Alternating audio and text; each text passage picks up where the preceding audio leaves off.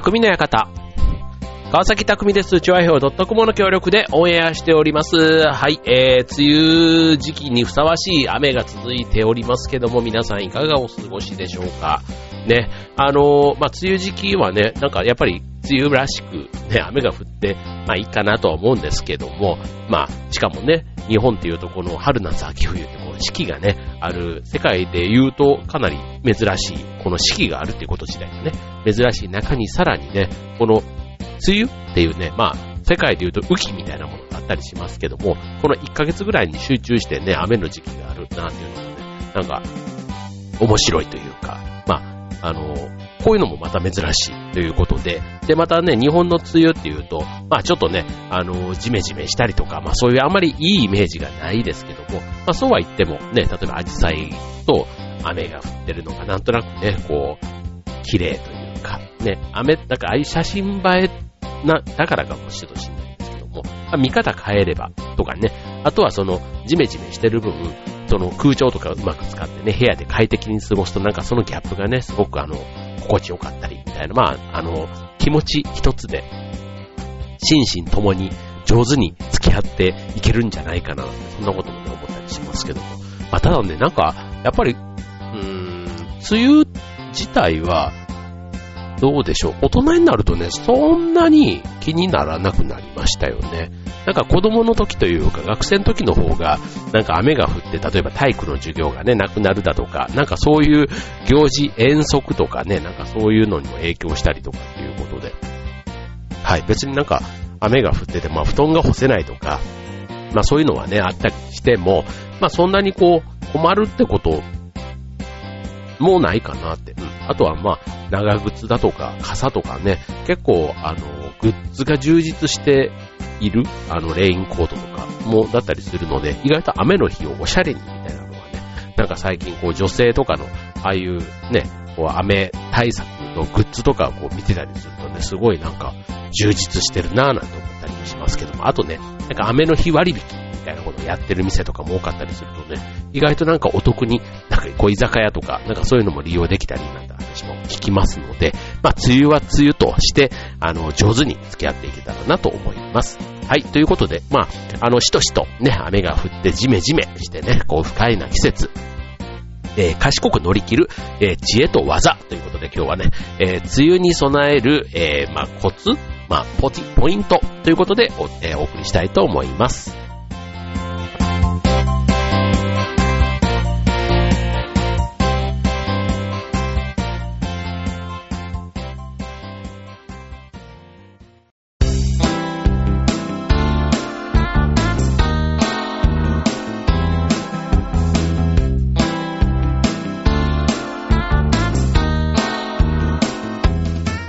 はい、えー、今日のテーマは、まあ、梅雨を、えー、と、快適に乗り切るコツと、まあ、梅雨対策っていう感じでいいですかね。はい、ということで、まあ、長雨が続いて、ね、日によっては蒸し暑くなったりということで、まあ、気分もめいりやすいですけども、まあ、その分体調も崩しやすくなるこの時期。ね、天気は毎日変わるものなので、まあ、晴れればね、急に暑かったりするわけですけども、まあ、心身ともに意外とストレスを受けやすいっていうのがこの梅雨の時期です。ので、え、ー、と、例えば、え、ー、と、まあ、梅雨の一番こう不快になる原因っていうのは、やはりあの湿度の上昇なんですね。で、あの、快適に感じるのは、あの人間がね、えっ、ー、と、だいたい湿度50%と言われていますので、まあそれをね、例えば湿度計が60%とかになってきたりすると、えっ、ー、と、汗の乾くスピードが落ちて、まあ体がね、湿気を帯びた空気にこうまとわれ、まとわりつくというか、空気に覆われるような状態になるので、まあそれが、ま不快感繋がっていくということで、はい。まあそういうちょっとあの、湿度コントロールなんて一番ね、えっ、と、いろんな意味で梅雨の時期大事なポイントになるわけですけども、あとそれ以外にも、例えばカーテンの色をね、変えてみたりとか、あとはまあ、もともとね、えー、晴れる日が少ない梅雨時期ですので、なので、えっ、と、照明をね、室内を普段より明るくするなんていうところも、まあ、気分転換の中では結構重要なポイントになるということです。ということで、まあ、梅雨ね、えっ、ー、と、快適に乗り切るためのポイントっていうのは、まあ、気温が高くて、あと湿度が高い。ね。そういう状況が、不快感を増すと。ただね、これね、あと、不快感だけではなくて、カビ。ダニ、食中毒、ね、そういった食中毒菌なんていうのもね、繁殖しやすい。だからこれね、えっ、と、間違えると対処をね、しっかりやっておかないと、えー、まあ、健康被害というか体調不良につながったりするというところも気をつけないとダメですよね。はい、ということで、まあ、問題が起きそうな場所、なんとなく想像つくと思いますけども、きっちりメンテナンスしていくことが大事ということです。まあ、あの、湿度がね、多い場所というと、一般的に風呂とか台所、なあの、水回りのところなんかが想像しやすい。あと、まあトイレとかもそうですかね。はい。ですけども、湿気の溜まりやすい場所って意外と他にも、例えば押し入れとか、あとはエアコンとかもね、ここ湿気ではないんですが、まあ、そのダニ、ホコリ、アビ、あ、アビじゃない、カビ、アビ、アビってなんだ。カビ、ね、そういったものがね、結構あったりするんでね、こういうのあの、すごい今日今、冒頭でいっぱい喋ってますけども、これね、ホームセンターに行くとね、すごいもうね、知識が豊富になるんですよ。あの、というのもね、やっぱりこの時期のホームセンターって、やっぱり雨時期だから、まあ、傘とか雨具とか、ああいったものが結構、ま、全面に、あの、レジ周りとか店内入ると出てたりするんですね。で、その、カビ対策とか、雨のね、なんとかかんとかっていろいろ、あの、日差しのやつとかもいろいろ出てくる時期ですけども、やっぱり今はね、そういう雨系のグッズが全面に出てくる。で、それが、傘とかのそういったものが、まあ見た目もね、結構ディスプレイとかでもうまく飾ってたりすると意外とね、あの傘ってインパクトがあるので、はい。それで店内に次入っていくと、次のコーナーに出てくるのはね、ほんと除湿グッズたちなんですね。はい。除湿グッズ。あのー、例えば、キッチンの下に置くものとか、で、あとは、あれ、押し入れとか、靴箱とか、ね、い、いわゆるあの、カビが生えそうなところに対してのそういう、グッズが、しかもあの、いろんな種類が実はあってですね、まあそういうあの、クローゼットの中のね、ぶら下げるタイプの昔からあったり、あとはその、えっと、水鳥ゾウさんみたいな、あの、吸着して、あの、なんかゼリーみたいな感じにね、最後ジェル状の塊になっていくみたいな、水が溜まっていくような、ね、そういったものもあったりしますけども、最近だと、お風呂、ね、えっと、お風呂の天井に貼り付けて、天井から自然のアロマみたいなものがこうね、回ってきて、カビが生えにくくする。ね。あの、カビってあの、胞子が飛び散って、どんどんカビがね、こう広がっていったりするので、その胞子が広がるのを抑える働きがある。そんなのをね、風呂の天井に貼ると、4ヶ月ぐらい効めがある。120日間効くなんて言われると、ちょっと試してみようかななんて思ったりしますけども、そういったものがね、次から次へとこうあるわけですよ。だから、ホームセンターね、あの芸能人の方でも結構ホームセンター好きの人ってね、えっ、ー、と、いますけども、はい、ホームセンターはね、生活の知恵というか、いろんな人がね、やっぱりまあ、それをね、教えて共感していくと物が売れていくっていうね、あのー、ところに繋がっていくわけですから、非常にわかりやすくね、いろんなものが、あとね、新商品、ね、銀イオンだとかね、ああいったものがね、いろいろこうあったりすると、なんかわかんない、目に見えないものだから、ついついこう信じてしまうというか、あのー興味を示してしまうっていうのが結構この面白いとこだななんて思ったりしますけども、じゃあ、えっ、ー、と、今日はね、えっ、ー、と、梅雨に備えるポイントということで、まず一つ目、えっ、ー、と、湿度を抑える。湿度に敏感になるということですね。まあ、抑えるっていうのは、まあ、言うのは簡単なんですけども、結構ね、水回りの湿度の対策、ね、しかもあの、気温が上がってきて、ね、湿度がまあ、さっき言った60%っていうところが、ね、体調の影響も出出る可能性がある。トラブルの原因になるというところですので、まあ、湿度に敏感になる。まあ、湿度が上がってきたら、ね、空調で調整するとか、ね、あとは、最近のね、住宅って結構あの、機密性が高いので、ま昔みたいにあの、木造で隙間風があるみたいなのは確かに冬場とか寒かったりするんですけども、あとは冷暖房が効きづらいのがね、ありますけども、それでも、この湿度対策っていう意味で、要はカビが生えづらい、生えにくい環境っていう意味では、そういう住宅の方がやっぱり生えないですよね。だから今みたいに密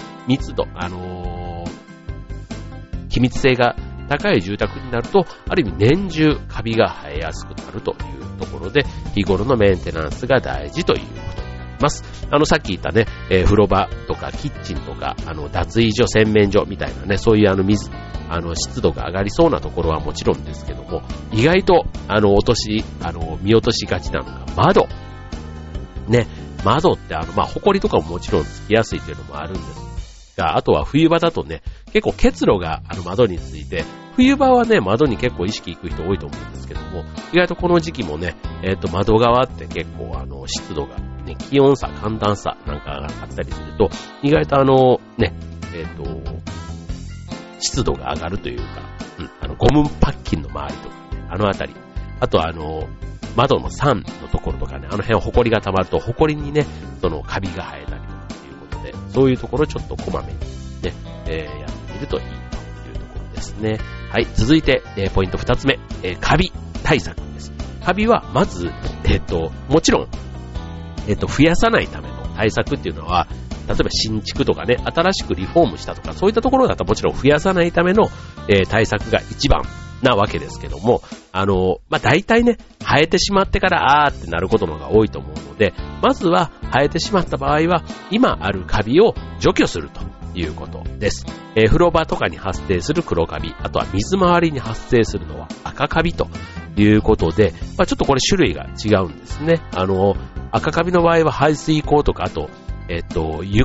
何？浴室の床とか水回りなんかにね、生えたりする。で、黒カビも、まあ、浴室にあるんですけども、あの、タイルの目地とかね、ああいったところにある、はカビキラーとかね、ああいったことでよくやるようなやつですけども、はい、それぞれ場所にね、えー、合わせたそのカビがあったりするので、まあ、それぞれにね、えっ、ー、と、カビ対策のスプレーなんていうのがね、販売されています。赤カビ用、黒カビ用なんていうのもね、あったりしますし、あとは頑固なカビ汚れを、えー、あとは湯垢みたいなのをね、なんか落とす、そういったものもね、専用のブラシ、スポンジみたいなのもあったりしますので、はい、この辺もね、これあの、ほんとホームセンターに行くとね、いろいろあって、ちょっと、目移りしちゃいますけども、はい、ちょっとあの、自分の今のね、状態に合わせたもので、まずは今あるカビを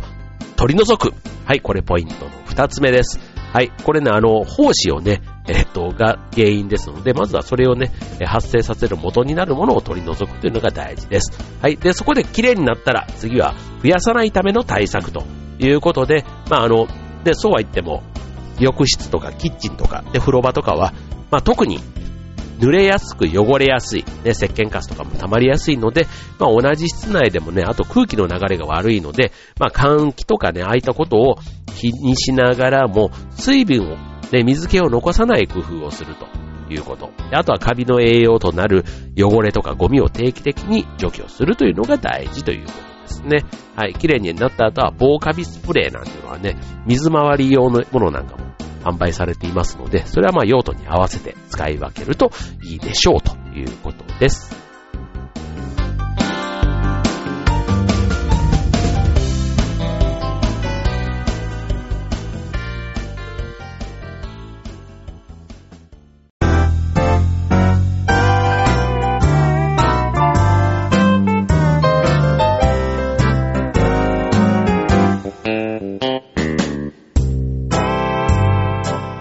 えー、では続いての、えー、ポイント。えっ、ー、と、今、3ついきましたね。はい、えっ、ー、と、1つ目は湿度の話。で、2つ目、3つ目はカビとかを取り除く。その後は予防するということで、続いての、えー、ポイント4つ目、えー、防水スプレーを使うということです。これ、服とか靴とかをね、守るのに、雨の日の外出、に向けて、洋服とか傘とか靴とかバッグとかに防水スプレーをかける。出かける前にシュッとね、一吹きすると、これは防水加工だけじゃなくて、あの UV 化、紫外線の UV カットとか抗菌機能とかね、いろいろプラスアルファの機能がついている、あの、防水スプレー出ているそうなので、まあ、必要にね、使う場所によって使い分けてもいいんじゃないかというところです。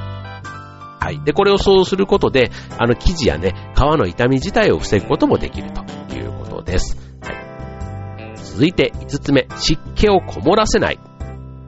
はい。これはあのさっきのクローゼットとか押し入れとかね、あの締め切り状態が多い、あのところは、カビが発生しやすいと。で湿気がこもりやすくて、えっ、ー、と、カビの栄養となる汚れとかホコリが多いということで、まあ、あの、物を詰め込みすぎないっていうのがまず一つポイントですよね。はい。あの、洋服や布団とかね、湿気がこもったまま入れないのはもちろんですけども、乾燥剤をね、効果的に使って、えー、気をつけましょうと。はい。あとは、あの、部屋干しのね、えー、季節というか、洗濯物をね、干すことが多いので、それもね、あの、湿気が増える原因になりますので、衣類乾燥除湿機なんていうのをね、使ってみるというのも一つあんだと思います。はい。まあ、いろいろね、あの、揃えるとキリがないところですけども、はい。まあ、ちょっとその、ね、人の、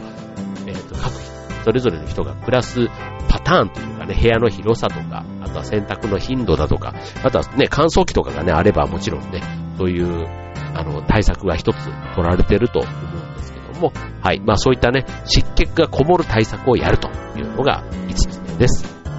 はい。これあの、押し入れ用とかクローゼット用とかね、ハンガータイプになっているものとか、あとはこうシートみたいに引いたりするものとかね、いろんなものがありますから、はい。これもね、まあちょっとあの、選び始めるときりが、ね、はい、ところですが、はい。続いて6つ目。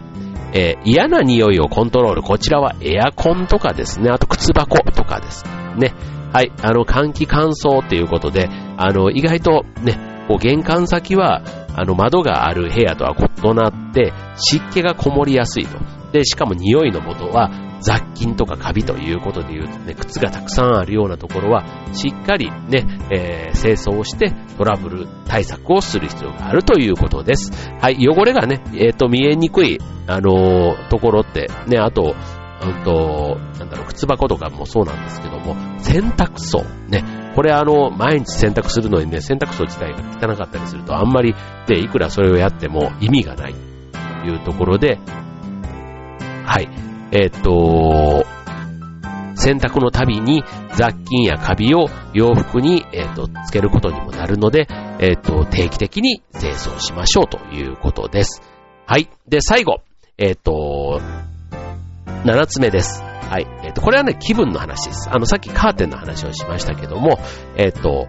ハーブを育てる。ね、植物の力を借りるということです。はい。えっ、ー、と、ただでさえ気分がめいりやすいこの時期は、えっ、と、心と体に優しいハーブの力を借りるというのはいかがでしょうということで、あの、例えばミントとかね、あの、レモンパーム、レモンパーム、なんていうのをね、えー、育てながら、えっと、フレッシュな気持ちで、ね、あとそういうのをね、あの、ハーブティーの元にすれば、気持ちもリフレッシュできますということで。まあ、これはね、ちょっとあの、本当に、ちょっと心に余裕がないと僕はね、植物を育ててっていうところまでなかなか手が伸びないなっていう感じはあるんですけども、はい。まあ、ただね、あの、カモミールとかね、ああいうちょっとあの、眠りの足しになるというか、ね、気持ちを落ち着かせる、ね、そういったものなんかは、あの、エアコンとかで湿度コントロールができたら、ちょっとそんなところまでプラスアルファやってみるなんていうのをね、まあもともとね、こう、ジメジメというか、いう時にこう、あのー、うつうつとするっていうのなんか、うっとしい感じがずっとあるじゃないですか。なので、まあそういうところはね、ちょっとプラスアルファ自分の合ったスタイル、植物が好きな人はね、結構こういうのいいんじゃないかなと思いますけども、はい。ぜひ今日の、これで合計今日は7つご紹介しましたので、はい、ぜひ参考にしてみてください。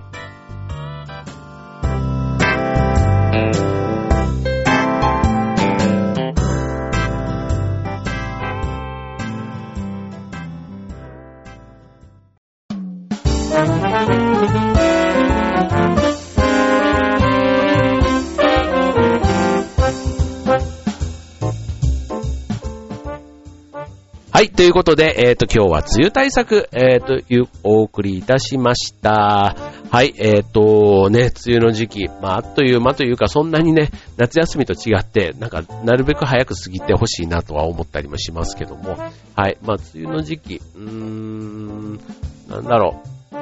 まあ、好きか嫌いかで言うとね、あんまり好きな人って僕は会ったことがないですけども、まあ、そうは言ってもね、結構、うーん、あれ、えっと、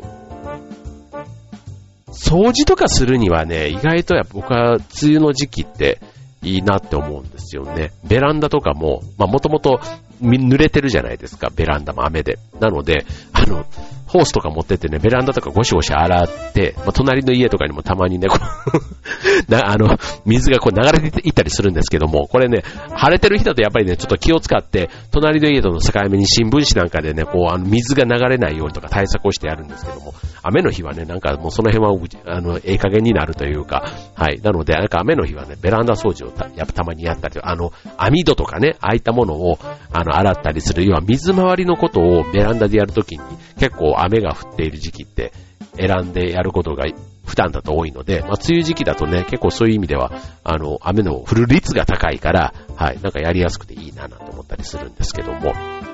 はい。えっと、というところですかね。はい。まあちょっとあの、あんまりね、梅雨といいイメージがね、なんかないというか、なんか対策、対策みたいな感じの方が強く、あの、前面に出ますけども、ね、まあ、工夫次第で快適に過ごせるということで、まあ、そのあたりのね、ギャップを楽しんでいただければいいんじゃないかなと思いますね。はい、ということで、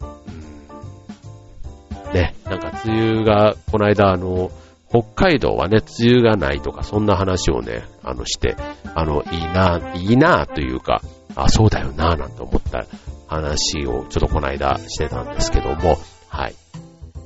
まあ沖縄とかね、あっちの方も、あの早々に梅雨に入って、今僕のあの友達が小笠原にね、旅行に行ってるんですけども、小笠原もね、やっぱりこの時期に行くと、あの、天気がね、晴れって言ってたのに雨が降ったりとか、なんか結構不安定な天候が続いてるなんていうことでね、やっぱりね、旅行行った時にね、こう雨が続くっていうのはやっぱり残念じゃないですか。だからまあこの時期ね、こう、あの、難しい